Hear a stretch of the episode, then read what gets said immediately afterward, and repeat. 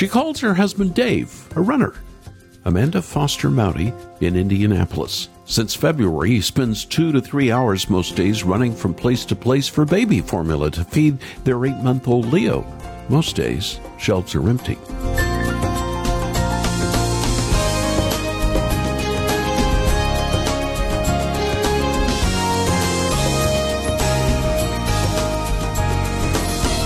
With glee, the family took heart last Sunday. A military C 17 cargo plane arrived at the Indianapolis airport, a belly full of 78,000 pounds of formula from Europe, enough to feed 8,000 babies and 18,000 toddlers for a week. Another shipment arrived in Virginia yesterday, but it's still a drip in the bucket. The ongoing shortage continues as the Abbott Labs factory in Michigan was closed down after the discovery of deadly bacteria. The factory expects to be back running overtime by June. These tiny consumers need special food and they need it now. There's another food that all of us need desperately, and that's the gospel of Jesus Christ. With salvation, we become less, Christ becomes more.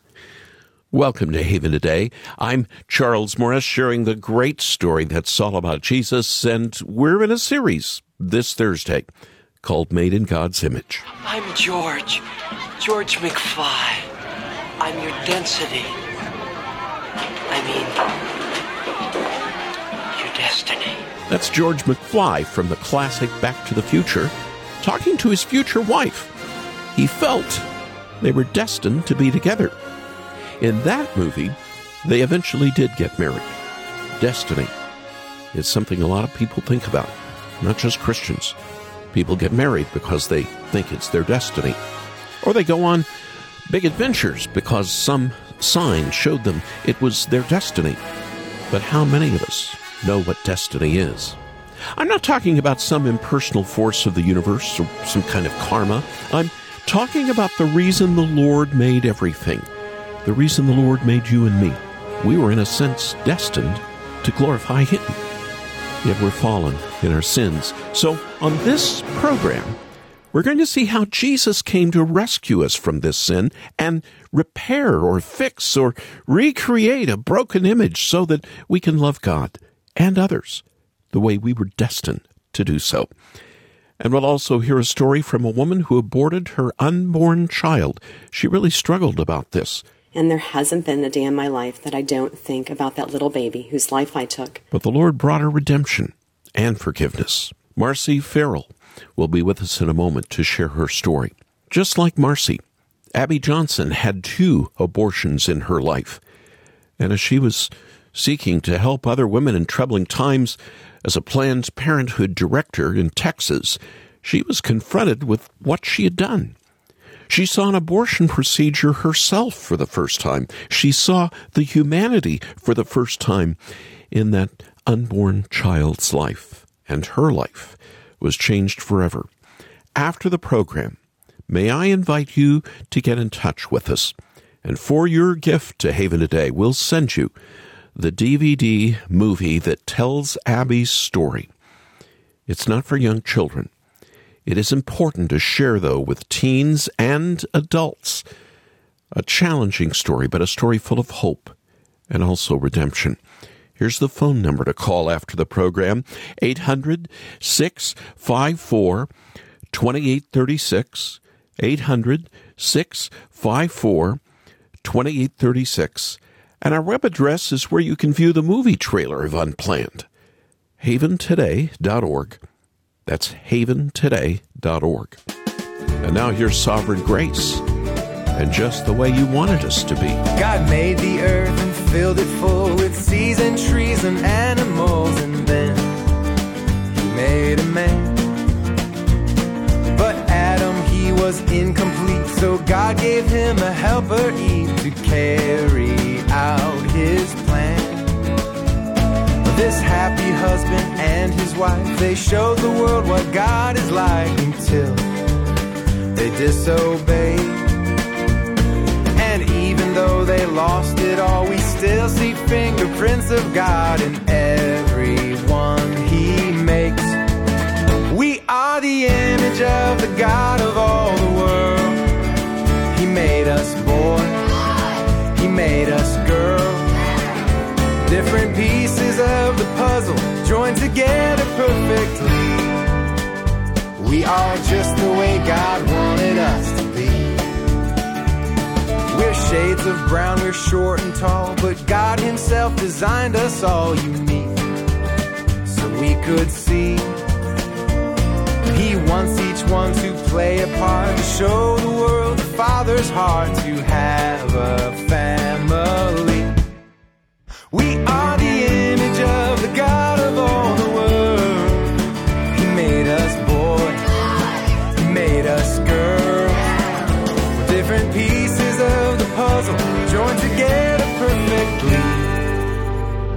Are just the way God wanted us to be. We are just the way God wanted us to be. You have found your way to Haven today, and that's just the way you wanted us to be by Sovereign Grace. I'm Charles Morris. Marcy Farrell had never spoken publicly about having an abortion when she was 18 until she shared it with us a few years ago here on Haven Today. And with that in mind, may the Lord minister to you through Marcy's story. Listen to just a part of our interview. You see, Charles, when I was 18, I had an abortion. I was unmarried, I was living with relatives, and selfishly thought a baby at this time would just add to the problems I already had. I had already been leading a rebellious life, and I mm. wasn't living at home. So at the time, I couldn't even imagine sharing this with the family I was living with. And I just took matters into my own hands. And truly, that day was the ugliest of my life. It hurt so much, and um, coming home and not being able to share what I had been through with anyone was difficult. There was much time spent alone in my room crying, and at that time, I really had no one to turn to for help. And there hasn't been a day in my life that I don't think about that little baby whose life I took. And um, I wasn't the victim in this situation. That unborn baby whose life I chose to take was the victim. So down the road, Charles, several years later, I'm still away. I have no knowledge of Christ. I find myself in the same situation, pregnant and unmarried. And this time, I'm determined to keep this baby because I've not healed from my first pregnancy that I aborted. Hmm. And I couldn't imagine going through that kind of pain and guilt again. I share this with the father that he doesn't have to marry me or help with the baby, but hmm. I'll take care of this little one on my own. Little hmm. self sufficiency there. Mm-hmm. Doug wants to get married and raise this baby together. Um, I'd shared my story with him of my first abortion, and this darling man, who I am still married to now after 28 years, still wanted to marry me after that. So, after our 28 years of marriage, I still find myself growing more in love with my Doug every day. We had a quick and simple ceremony, and my little Amber made her arrival. In September of 1986. We have two children. Um, we have Josh, who came in June of 92, So, Marcy, let me ask you you had little Josh, who's now probably big Josh. I think he's 21 or 22. You and Doug didn't know Christ yet, did you? No, we were still walking in, in darkness at that time, Charles. You know, Doug's parents were Christians, and we had heard the gospel a lot from his side of the family. And I just assumed I was going to heaven because I was a good person and attended church. I love this next part of my story because it involves meeting a woman who will always be dear to my heart, my hmm. friend Trina. And I met Trina at a Curves exercise facility, of all places. We were taking our introductory class together, and she graciously invited me back to her home for coffee. Trina loves to talk about Jesus, and when she shared with me about the work of the Lord in her life, it made me know that I, I was missing something. I was religious, but I didn't have a relationship with Jesus like Trina did. I was missing Jesus. Um, the kids and I went to church with Trina that Sunday. My husband stayed home. He- At that time, he really wanted nothing to do with, with church or religion. And the kids and I got home that afternoon. And during that time, the Lord revealed truth to me, and I came to a saving knowledge of Jesus Christ. Praise God for that. Oh, Charles, for the first time, I realized I was a sinner against a holy and righteous God. I mm-hmm. understood that mm-hmm. God is perfect and is angry with sinners and will punish sin. Mm. But God is also rich in mercy, and He sent His perfect Son, Jesus Christ, God's eternal Son, born of the Virgin Mary, to die as a substitute and ransom for rebellious sinners. Just the, the knowledge that Jesus willingly died on the cross and took the punishment for my sin, and that through repentance and faith in what He did and acknowledging Jesus, Jesus as my Savior and Lord, I was saved from the wrath to come. And how That much longer after that till Doug became a Christian? You know, Doug came to a saving knowledge, uh, it was about a week afterwards. And I cannot even express to you in that little amount of time, um, you know, since that time, the changes in our home. Our home was a difficult time during that process before Doug became a believer because there yes. was such a spiritual warfare going on between light and darkness. But but when Doug came to know Christ, the changes in our home over these these years have been phenomenal, and it was such a celebration with Doug's family. That was such a joy. Mm. Let me ask you, Marcy, when you go out and counsel young women, and you sometimes picket in front of abortion clinics, uh, what motivates you to try and talk these young women out of having an abortion?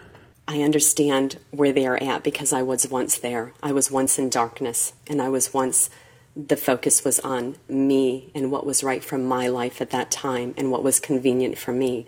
So when I see these young women going in, I remember that, that they are lost and they don't know Christ. And that is what motivates me.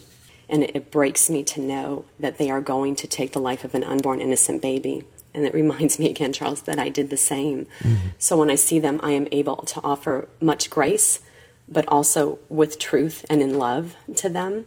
And, and of course, when we're down there, we want to see babies' life saved, but primarily we want the gospel to be proclaimed because that is where true heart change can come and where these young girls will see the wrong that they are doing. Mm. They don't even see it as, as wrong or sinful because in our world today, it's a valid choice, it's legal. So they don't even see that there's anything wrong in what they are doing. So the gospel is always forefront in our ministry outside the doors of those abortion mills. Mm. Amen to all of that, Marcy. Marcy Farrell, a blogger outside Milwaukee, Wisconsin. Just uh, thank you for sharing with us here on Haven today. Thank you, Charles. You're listening to Haven Today, and I'm Charles Morris. This is a program called Made in God's Image. Destiny. It's something a lot of people think about, not just Christians. People get married because they think it's their destiny. Or they leave their job because of some sign destiny sent to them. But how many of us know what destiny is? How many of us know that destiny was God's idea? I'm not talking about some impersonal force in the universe or some kind of karma. I'm talking about the reason the Lord made everything, the reason the Lord made you and me. We're in this series, Made in God's Image. One of the biggest reasons the topic of abortion is so sensitive for Christians is that the Bible teaches that everyone, old people, poor people, in utero people, are made in the image of God.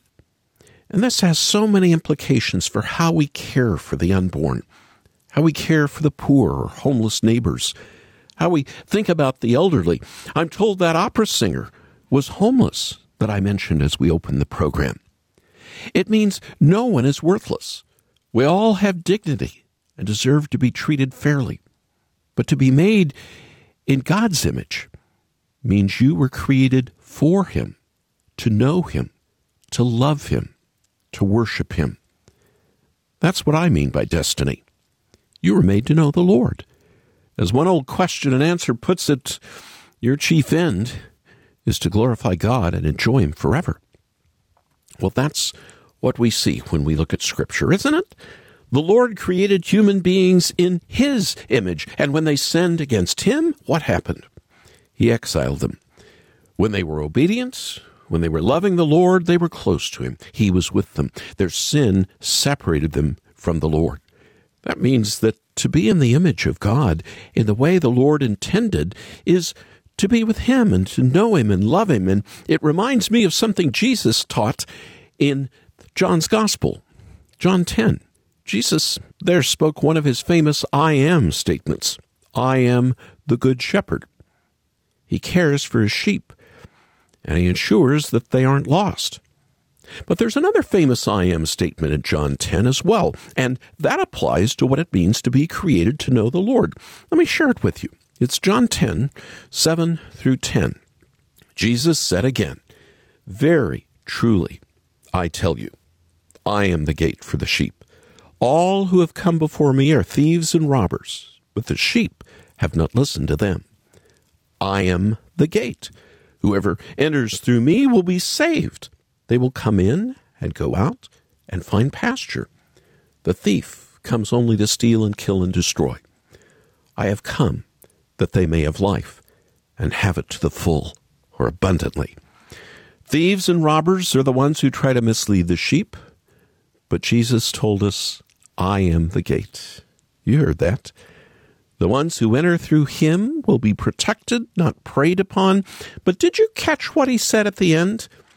I have come that they may have life and have it to the full. Jesus came in part so that his sheep can experience life the way the Lord intended, so that they can achieve their destiny. There's that word again fulfill their purpose.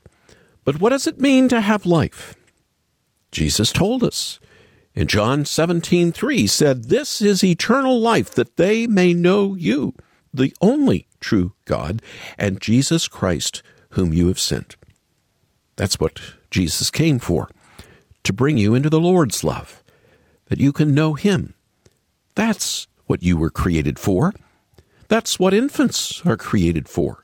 They're created to know the Lord, and that's why we weep when we think of abortion or a young child dies. Image bearers aren't meant to be cut off like that. We were created to know Him, but our sin separates us from Him. Just like Isaiah said in Isaiah 59 2, Your sins have hidden His face from you. We can't know the Lord by ourselves because we can't overcome our sin by ourselves. We need Jesus. When Jesus stood before the people and said, I am the Good Shepherd. I am the gate. He also said, I lay down my life for the sheep. All those who had come before him were hired hands, he said.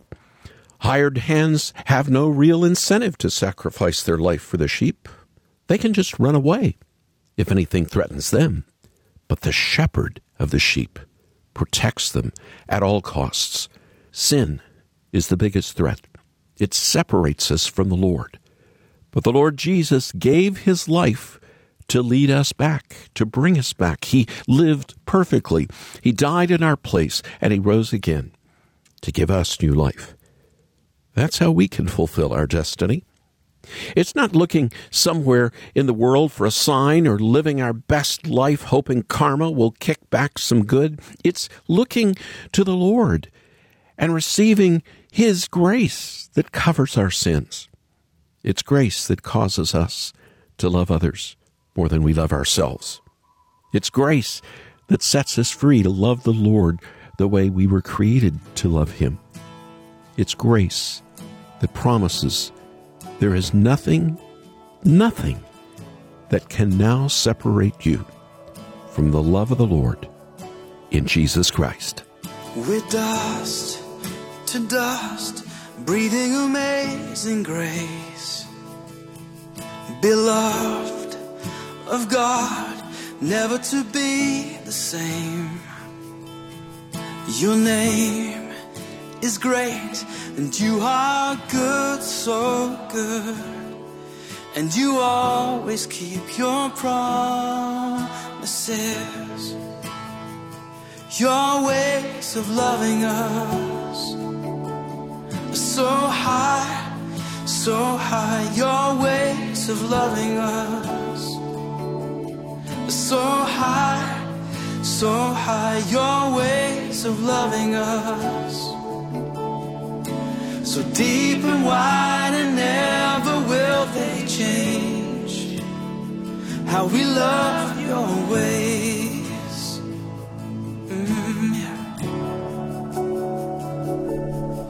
Because, because you are enough for us. We cast our cares, trust in your heart for us. Your name is great, and you are good, so good. And you always keep your promises and you won't betray your faithfulness. Oh, and your ways of loving us are so high, so high. Your ways of loving us are so high, so high. Your ways of loving us so deep and wide,